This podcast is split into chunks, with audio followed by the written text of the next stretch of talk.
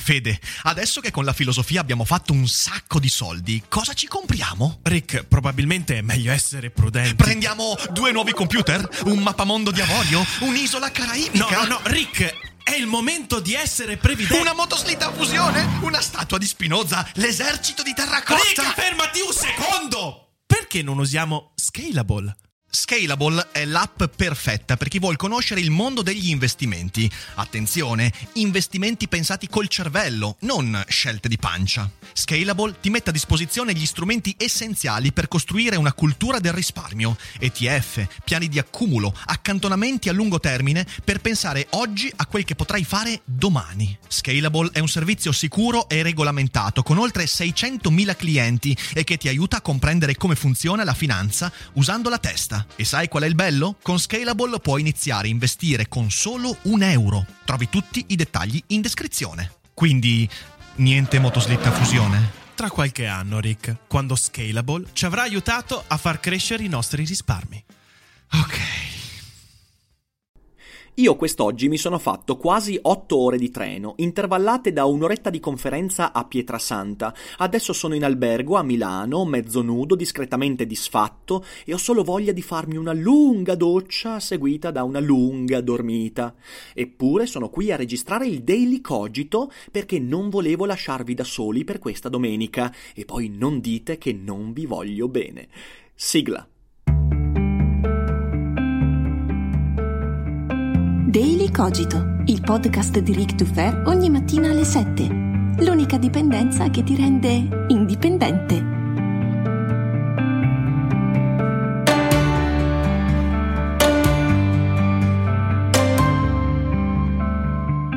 Ciao a tutti e bentornati anche per questa domenica qui su Daily Cogito in compagnia del sottoscritto Rick Dufere. Sì, sì, sono disfatto, ma sono anche contento perché la conferenza oggi è andata bene, quella dell'altro ieri a Magente è andata ancora meglio e ci aspettano altre giornate molto molto belle. Infatti vi ricordo per chi fosse proprio ritardatario e si fosse perso tutti i vari annunci sui social di questi giorni, io stamattina sono a Milano alle 11 per Book City insieme a Victor Lazlo 88 alla società umanitaria presenterò Spinoza e Popcorn, un bellissimo evento, e poi questa sera alle 21 sarò a Bergamo presso il club Edonè, sempre per Spinoza e Popcorn e per tante altre cose interessanti, insieme a quel bell'imbusto di Andrea Lombardi.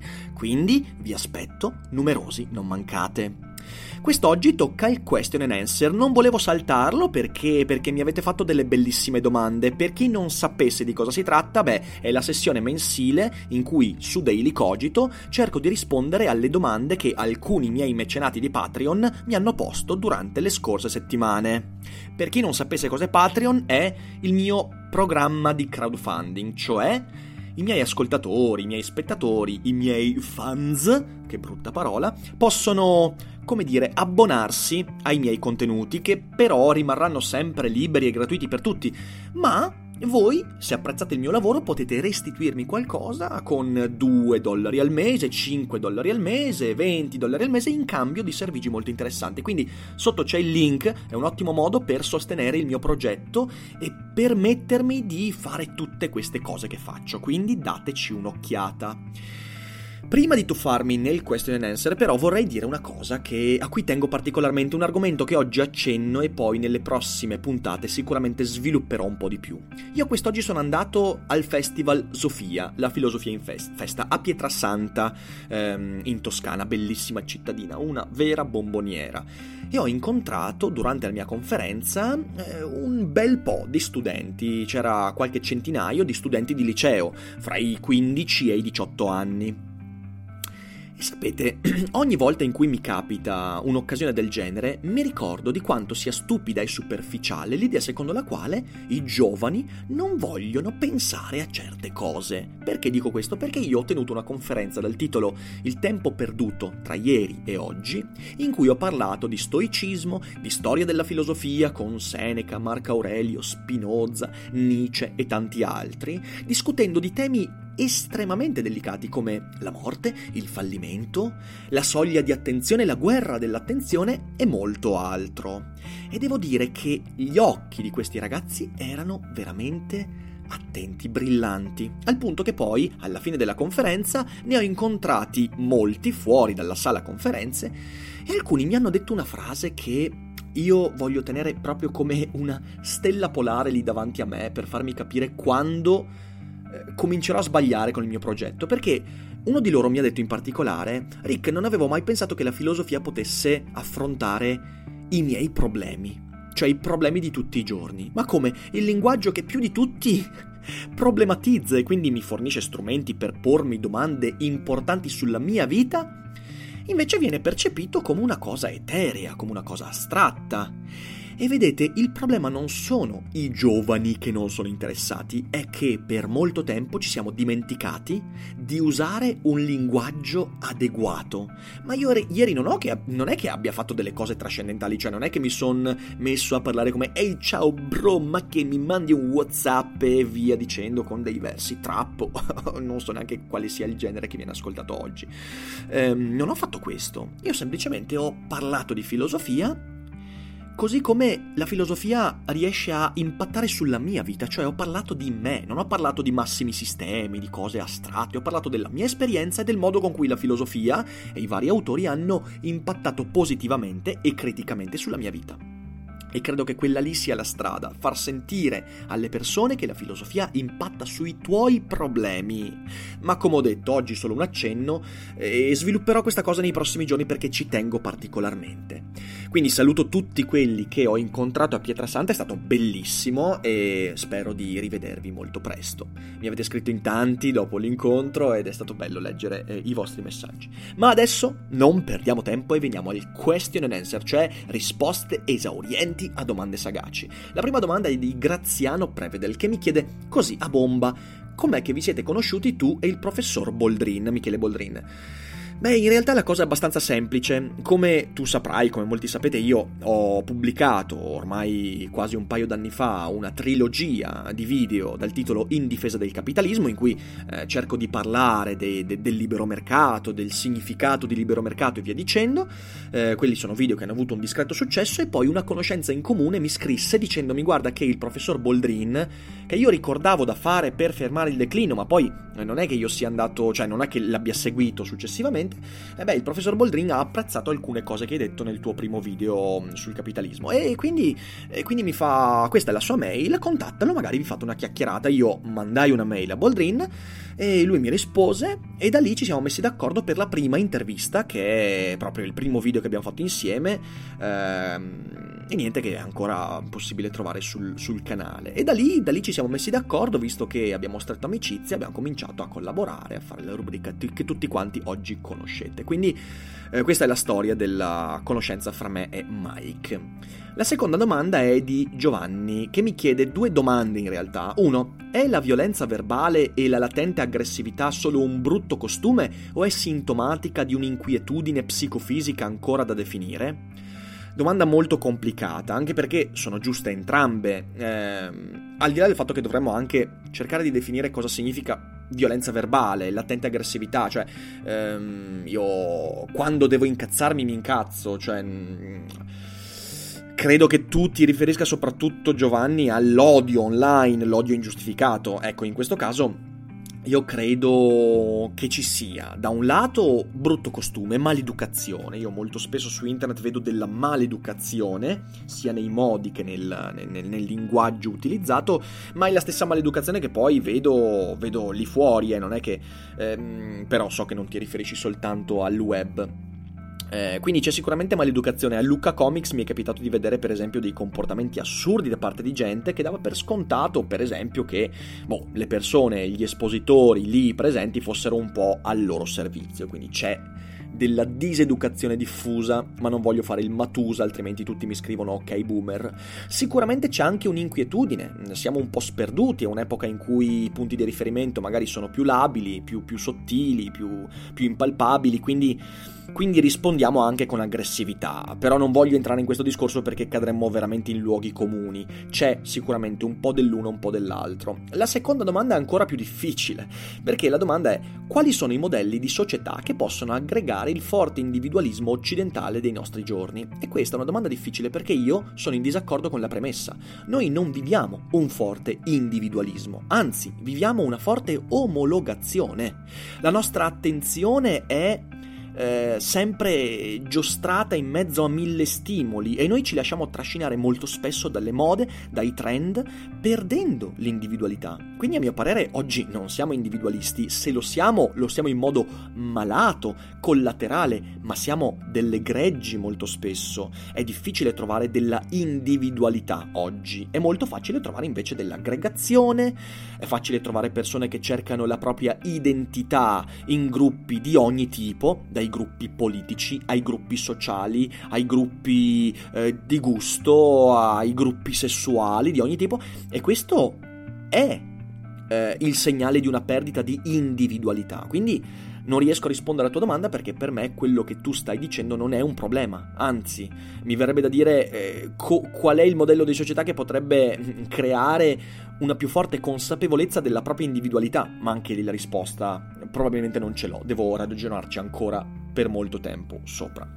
C'è Elisa Pagnoncelli che mi chiede: eh, Vorrei chiederti cosa ne pensi di Edgar Morin. Grazie. Allora, è un autore di cui non ho mai letto nulla. Ho visto delle conferenze Devo dire che è un autore, un autore che mi ha sempre lasciato perplesso nelle conferenze, ripeto, parlo da persona che non ha letto i suoi libri, perché a me è sempre parso un, come dire, un, un pensatore a cavallo fra filosofia, sociologia e psicologia, molto affine per esempio ai Lacan, ai Derrida eh, ovvero uno di quei pensatori che pur avendo uno spessore intellettuale indubitabile, però ha creato una montagna di supercazzole. E lo ribadisco, se qualcuno è appassionato di Moran, eh, non è un giudizio fatto e finito questo, perché ho visto sue conferenze, però quello che ho subodorato è un po' il supercazzolismo. Se poi invece siete appassionati di Lacan o Derrida, possiamo parlarne, secondo me sono dei geniali supercazzolari, eh, però prima o poi ne parlerò in modo più analitico, ma non incazzatevi, è la mia opinione che ora non ho, non ho, non ho né il tempo né le energie di argomentare e non è neanche il contesto giusto. Niccolò Bagno, anche lui mi fa due domande. La prima è, hai mai letto qualcosa di Alfred North Whitehead? Se sì, cosa ne pensi? Allora sì, l'ho studiato più che altro, ho studiato varie parti dei suoi testi, soprattutto inerenti eh, alla matematica, ai principi a matematica, eh, perché quando feci gli esami di logica ovviamente era uno degli autori insieme a a Frege, insieme a Carnap, insieme a Russell.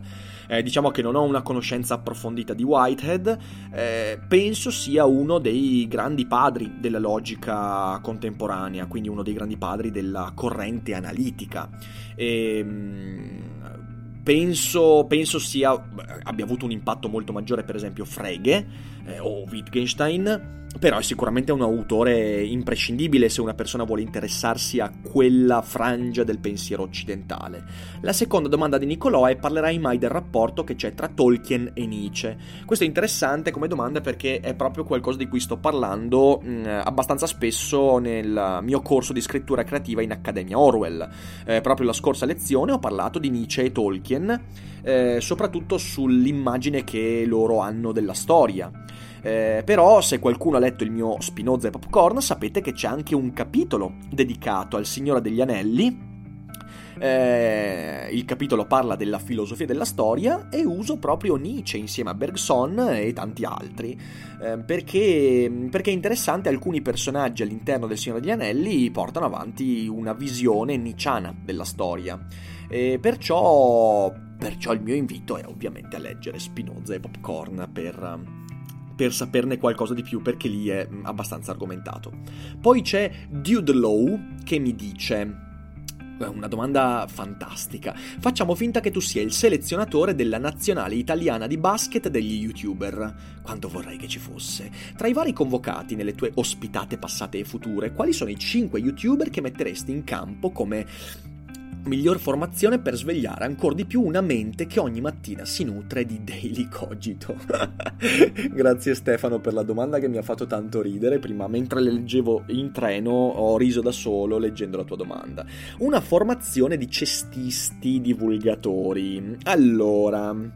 Eh, io mi sentirei, io vorrei, vorrei, essere l'allenatore, io vorrei essere un po' il Mike D'Antoni di questa squadra, ok? No, in realtà no, non posso, non posso arrogarmi questo. Allenatore Dario Bressanini. Dario allenatore sicuramente per la sua esperienza, per la sua saggezza, quindi Dario Bressanini allenatore. Dopodiché il quintetto, che ovviamente non potrei scegliere io, ma essendo il capitano della squadra, poi gli suggerirei a Dario Bressanini, ti direi io playmaker, ma semplicemente perché quando giocavo a basket il mio ruolo era playmaker guardia, però soprattutto playmaker. Quindi io farei il playmaker, perché playmaker di penetrazione, peraltro. No, non c'è n- nessuna malizia in questo, era un playmaker che si buttava in area, prendeva un sacco di sportellate per poi di solito scaricare, infatti ero l'assist man della squadra.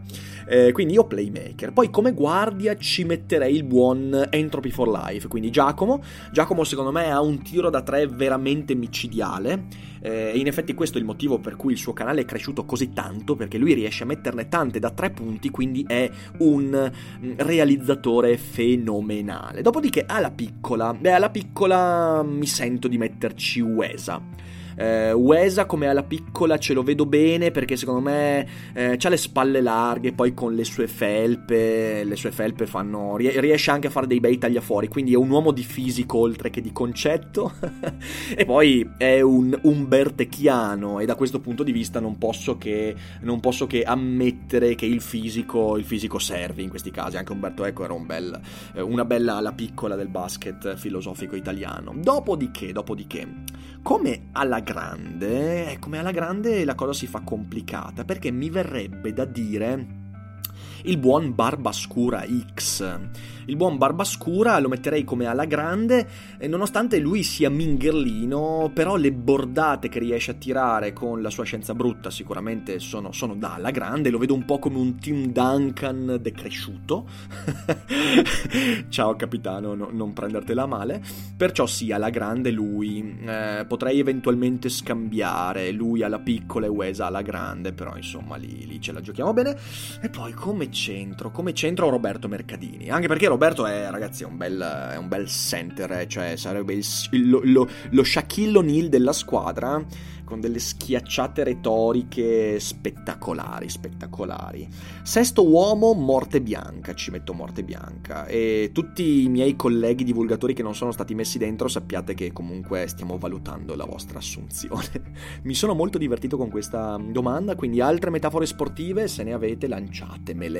Poi c'è Andrea Bandini che mi chiede, volevo chiederti un commento serio e rapido su Emanuele Severino. Spesso ne parlate, penso qualche battuta con Boldrini in modo sbrigativo. Sarei curioso di sapere cosa ne pensi in maniera un po' più seria. Allora, eh, vabbè, se me lo chiedi sbrigativo mh, mm, non posso dire tutto quello che penso. Mettiamola così, io di Severino ho letto quasi tutto. E... Mm, e nell'80% dei casi eh, mi sono trovato di fronte alla necessità di chiedermi ma co- cos'è che sta dicendo. Ma non perché non capisca il linguaggio, perché io con la filosofia di Severino non ho mai compreso, visto che prima ho parlato che la filosofia è quotidianità, la filosofia è affrontare problemi che sentiamo quando ci svegliamo. Ecco, io quando leggo Severino non riesco a capire, non riesco a collocare il problema che sta trattando. Cioè, quando mi parla dell'eternità, tutto bello, tutto poetico, tutto mm, heideggeriano, però poi quando mi chiedo cosa ne faccio di questo, mi trovo soltanto con un grande artificio eh, argomentativo, retorico, che può anche essere ammirevole e che da molti punti di vista ammiro, però poi che ne faccio? Ecco, questo è il mio problema con Severino. Sicuramente prima o poi ci faccio un video, vorrei farci un video da solo, non con Michele, eh, perché Michele sul suo canale ha anche già parlato di Severino, quindi lui l'ha già approfondito con altre persone. Farò un video prima o poi su Severino. È che io ho tanta paura dei severiniani, cioè i severiniani per me sono pericolosi, quindi sto tergiversando. Eh, ma prima o poi lo farò, lo farò. Poi c'è la domanda di Arrigo che mi chiede: quando hai parlato di pornografia lo hai fatto elogiandone l'utilità che essa ha avuto nella liberazione dei costumi sessuali. Io credo però che di fianco a questo aspetto positivo ce ne sia un altro molto negativo e crudele, quello dello sfruttamento della prostituzione. Che ne pensi? Allora, eh, io ho stima della pornografia, ma ciò non significa che il porno non abbia, mm, non abbia dei problemi. Per esempio, eh, la pornografia è altamente addictive, quindi è molto facile che una persona mm, finisca per dipendere da immagini pornografiche. Questo ovviamente è un problema, ma come ogni dipendenza, eh? cioè non è che sia più grave della dipendenza da eroina, anzi no, è molto più grave quest'ultima, però sicuramente, sicuramente soprattutto per persone giovani, può portare a, un, a uno svilimento di quella che è l'esperienza diretta della sessualità. Ehm, anche se credo che molto spesso questo problema venga ingigantito enormemente, però è un problema. Il problema che affronti tu sicuramente è correlato a un certo tipo di, di, di, di pornografia, cioè c'è una tratta, eh, letteralmente una compravendita di donne, soprattutto di ragazze, legate alla pornografia. Ci sono due però da, da aggiungere a questo. In primo luogo, la prostituzione non è nata con la pornografia, cioè la pornografia eh, è sempre stato un linguaggio indipendente poi dallo sfruttamento di persone e via dicendo. Um, quindi è uno dei canali di sviluppo della, della, prostituzione. Non lo vedo come il canale principale, non lo vedo neanche come uno dei canali più preoccupanti. Poi, se qualcuno ha dei dati in merito, me li faccia, me li faccia vedere. Io ho letto alcuni libri a riguardo, tipo Il porno di massa, che è un libro ancora di qualche anno fa, non credo neanche sia più reperibile, poi controllerò.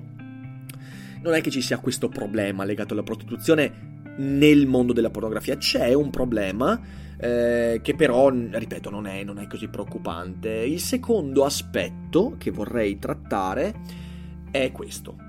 Nei paesi più avanzati, ovviamente qui non parliamo della pornografia nei paesi dell'est, che è un problema molto spesso e via dicendo, parliamo della pornografia per come si è sviluppata nel nostro mondo occidentale contemporaneo, molto spesso delle ragazze sono state letteralmente salvate dalla pornografia. Senza quel salvagente sarebbero finite in giri di prostituzione. E questo lo si può vedere, ci sono tanti documentari che attestano questo.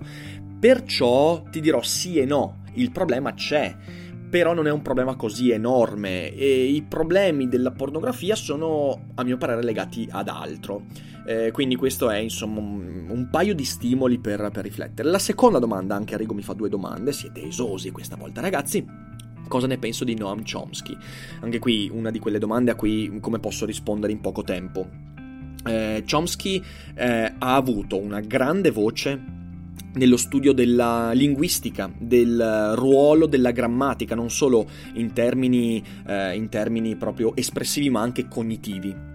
Eh, quindi l'idea che esista una grammatica innata, questa idea kantiana di una sorta di categorizzazione a prioristica della grammatica dell'intelletto. Ha scritto dei libri molto importanti a riguardo e io ho stima di quel lavoro.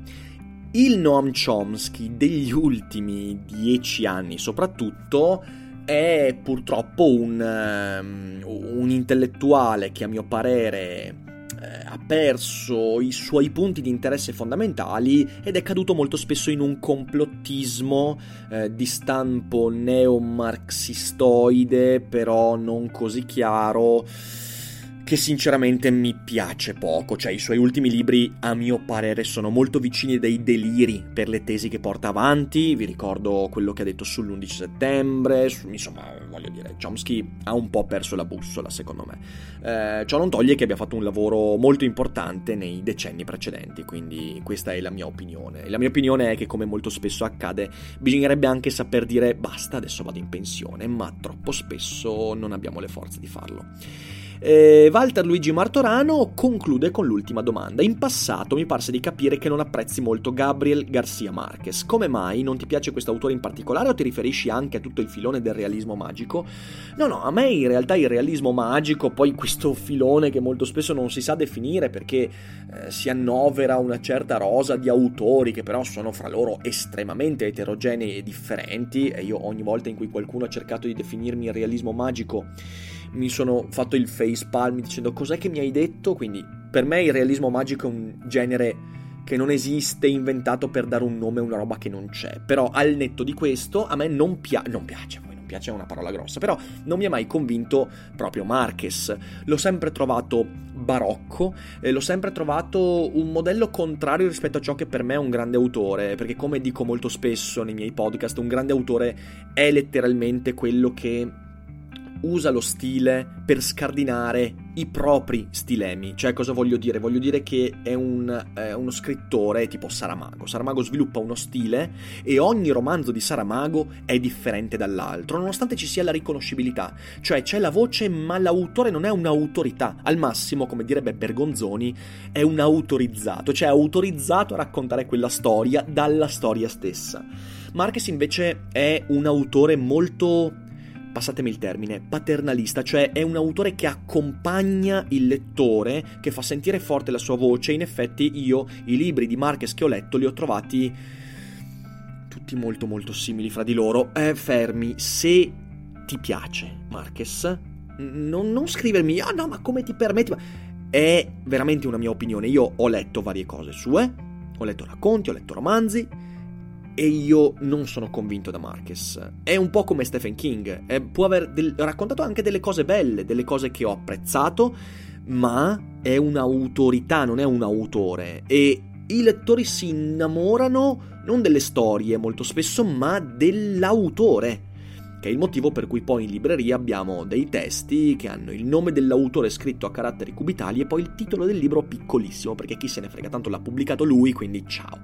Ecco, Marquez è uno di questi. Un giorno magari mi capiterà, eh, perché tanto ci aspettano tanti dei licogito, quindi mi capiterà di fare una critica un po' più argomentata, però per adesso accontentatevi di questo.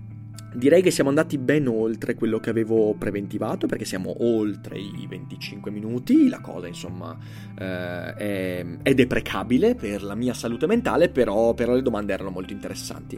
Io vi ringrazio per queste domande, eh, ovviamente a tutti quanti fate i commenti, io sappiate che i commenti sotto i video, i podcast li leggo sempre tutti e poi ho il tempo di rispondere proprio a pochi, perciò mi perdonerete, ma li leggo sempre tutti.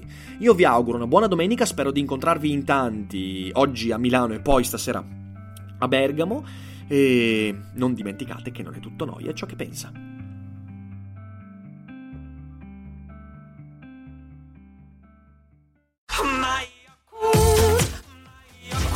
Se a volte ti senti così, ti serve la formula dell'equilibrio. Yakult Balance, 20 miliardi di probiotici LCS più la vitamina D per ossa e muscoli